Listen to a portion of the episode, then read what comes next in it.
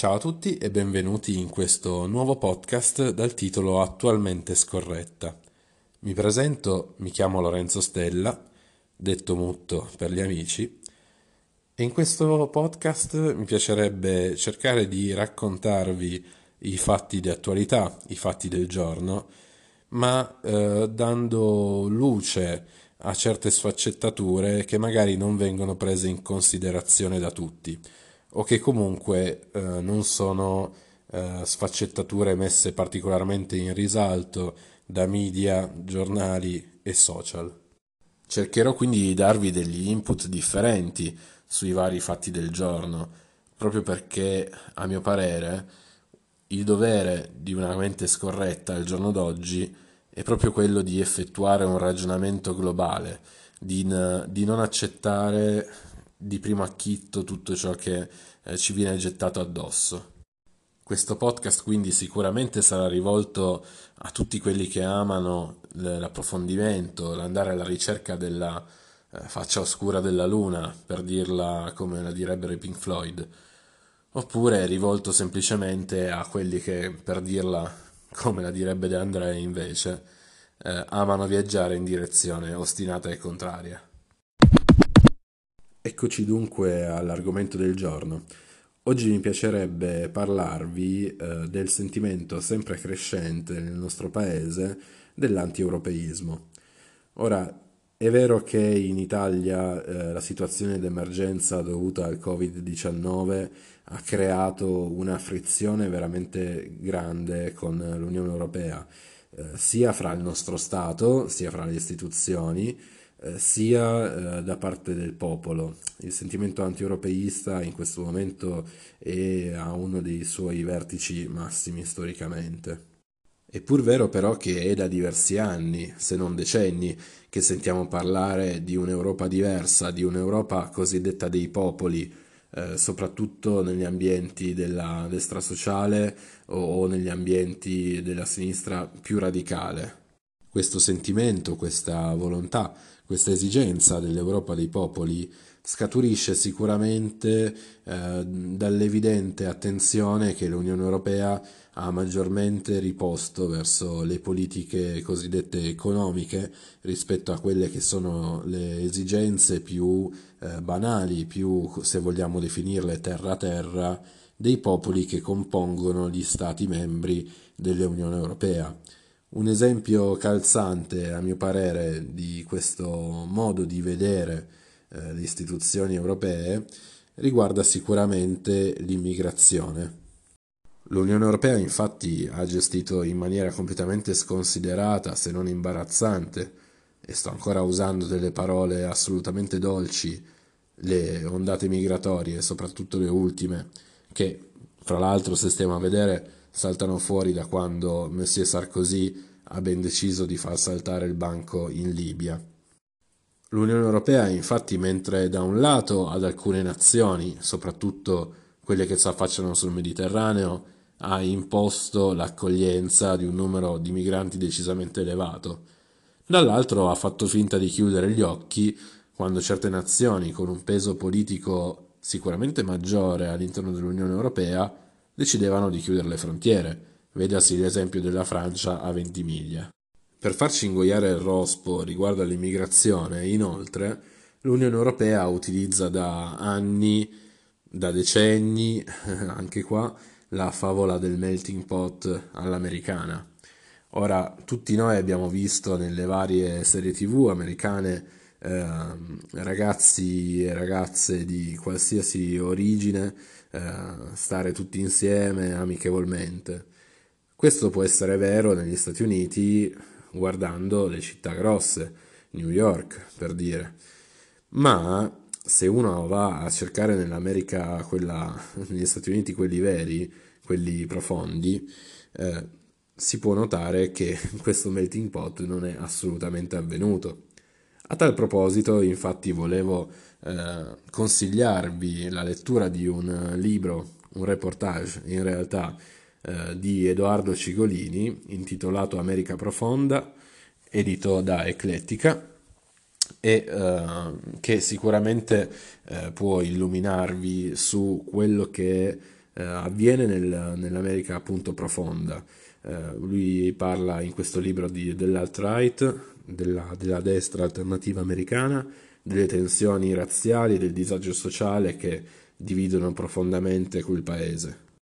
Ma ora torniamo in Europa, torniamo in Italia e torniamo al novembre del 2011, quando l'Unione Europea ha ben deciso che il governo Berlusconi non era più in grado di governare l'Italia e l'ha costretto alle dimissioni. Sicuramente da quel momento, grazie a una serie di governi imposti, fra virgolette, dall'Unione Europea, il sentimento anti-europeista in Italia è cresciuto, sicuramente.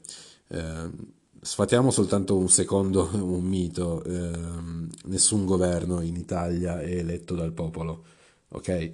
Il popolo elegge il Parlamento, non il governo, punto.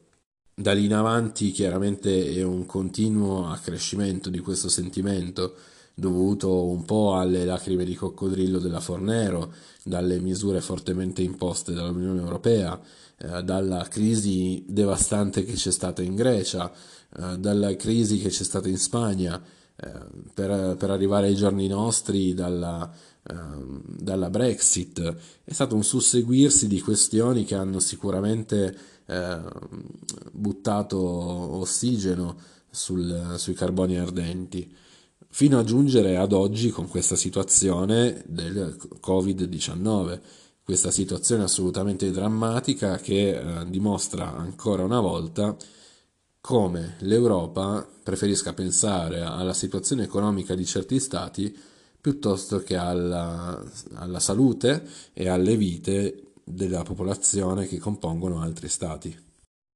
In piena emergenza, fra decine di migliaia di persone che ogni giorno rischiano di morire e fra le migliaia purtroppo di persone che hanno già perso la vita, l'Italia, al fine di contrastare la, l'ormai inevitabile crisi economica, chiede all'Unione Europea di poter accedere al MES. Cos'è il MES? È il meccanismo europeo di stabilità. In pratica sono dei fondi, dei soldi che l'Unione Europea può concedere a uno Stato membro a patto che questo Stato membro poi si impegni ad attuare certe misure economiche eh, che eh, sicuramente sono imposte dall'Unione Europea per rientrare di questi soldi. Ovviamente il timore per moltissimi italiani e per i governanti italiani era appunto che le misure che il MES avrebbe potuto imporre in futuro all'Italia sarebbero state veramente catastrofiche. Eh, come dicevo ci ricordiamo tutti perfettamente le misure della Fornero, per fare un esempio.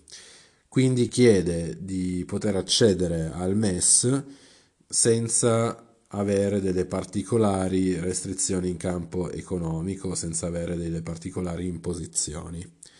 La risposta dell'Unione Europea, tra l'altro per dire un piccolo aneddoto, all'interno del board del tavolo di questo MES, eh, di cui l'Italia è la terza per percentuale contribuente, non c'è nessun rappresentante italiano giusto per sottolineare anche la pochezza della politica italiana al momento. Dicevo quindi che la risposta che ha dato l'Unione Europea all'Italia è stata alla fine un semplice attaccatevi a sto gran... Mm, ci siamo capiti. Quindi, ehm, per evitare una frattura che sembra comunque abbastanza insanabile, eh, è rispuntata fuori l'idea degli Eurobond, che sarebbero alla fine dei titoli di Stato europei. Perché europei? Perché penso che assolutamente nessuno con un minimo di sale in zucca eh, andrebbe oggi ad acquistare dei titoli di Stato italiani ben sapendo cosa ci attende. Ora, questa proposta era già stata formulata diversi anni fa, però sembra che appunto grazie alle pressioni di certi paesi decisamente più influenti del nostro o della Spagna o della Francia nell'Unione Europea, sembra che anche questa proposta verrà accantonata. Eh, a quanto pare si sono dati ancora dieci giorni di tempo per riuscire a capire come risolvere questa frattura che pare veramente insanabile. Ma perché queste potenze all'interno dell'Unione Europea non vogliono che vengano attivati gli Eurobond? Il dubbio di eh, Germania e Olanda, che sono fra i paesi in testa a questa crociata, è che eh, questi fondi dovuti dagli Eurobond vadano a finire prettamente per la maggior parte nelle casse degli stati più colpiti dal Covid-19, ovviamente, ma il loro timore è che questi stati facciano, diciamo, un po' i furbetti cercando appunto di eh, incamerare quanto più possibile e poi di restituire questi soldi a, a babbo morto, come si suol dire.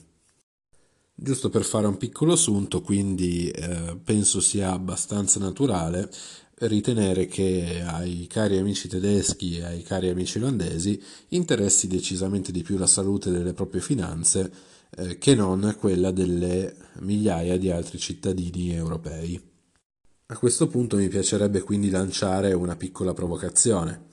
Cari amici italiani, francesi, spagnoli, che avete degli hotel, dei ristoranti, delle attività commerciali che durante le estati tendenzialmente vengono prese da, da assalto da turisti tedeschi o olandesi. Cari amici imprenditori, già che abbiamo capito quali sono le loro priorità e le loro, le loro attenz- verso chi vanno le loro attenzioni. Magari se la pizza anziché farla pagare 6 euro a un tedesco la fate pagare 12 euro, io penso, dando tra l'altro la metà, magari in un fo- versando la metà di, quei, di quel surplus in un fondo creato ad hoc per l'emergenza coronavirus, e per le aziende che eh, saranno duramente colpite da questa emergenza. Secondo me nessuno storcerà il naso, anzi, in molti vi apprezzeranno decisamente. A parte questa mia piccola provocazione, sono il primo a sperare che all'interno dell'Unione Europea si riesca a risanare questa frattura e a far capire ai vari paesi che eh, storcono il naso riguardo agli Eurobond che la situazione non è propriamente delle migliori e che forse le loro finanze potrebbero anche passare in secondo piano rispetto alle vite di molti concittadini. Ma veniamo al punto. Vi invito quindi oggi a riflettere su una serie di questioni abbastanza importanti, fra cui la differenza che esiste fra l'Unione Europea e l'Europa dei popoli.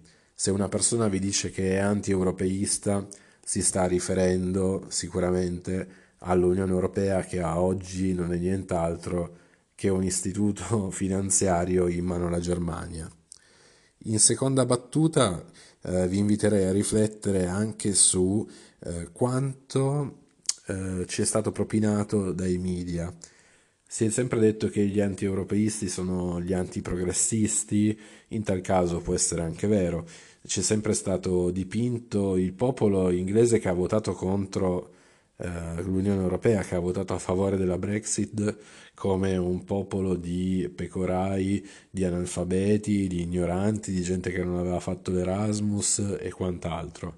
Però forse è proprio questa gente che ha veramente il polso della situazione e non chi può aver fatto l'Erasmus con tutti i beni che comporta fare l'Erasmus. Forse veramente serve un'Unione Europea che sia più attenta alla vita delle persone e non un'Unione Europea che sia attenta alle finanze e ai soldi della Germania.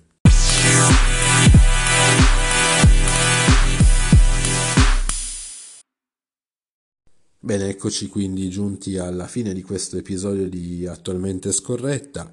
Spero che le mie parole vi possano aver dato un input in più eh, su cui ragionare a proposito della frattura che si sta creando fra l'Unione Europea e le popolazioni che la compongono.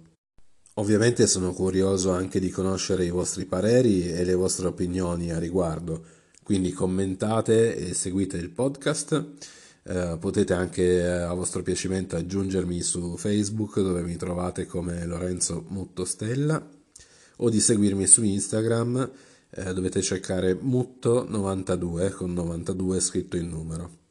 Con la speranza di poter parlare di argomenti un po' più leggeri o perlomeno un po' più felici, vi do appuntamento alla prossima puntata.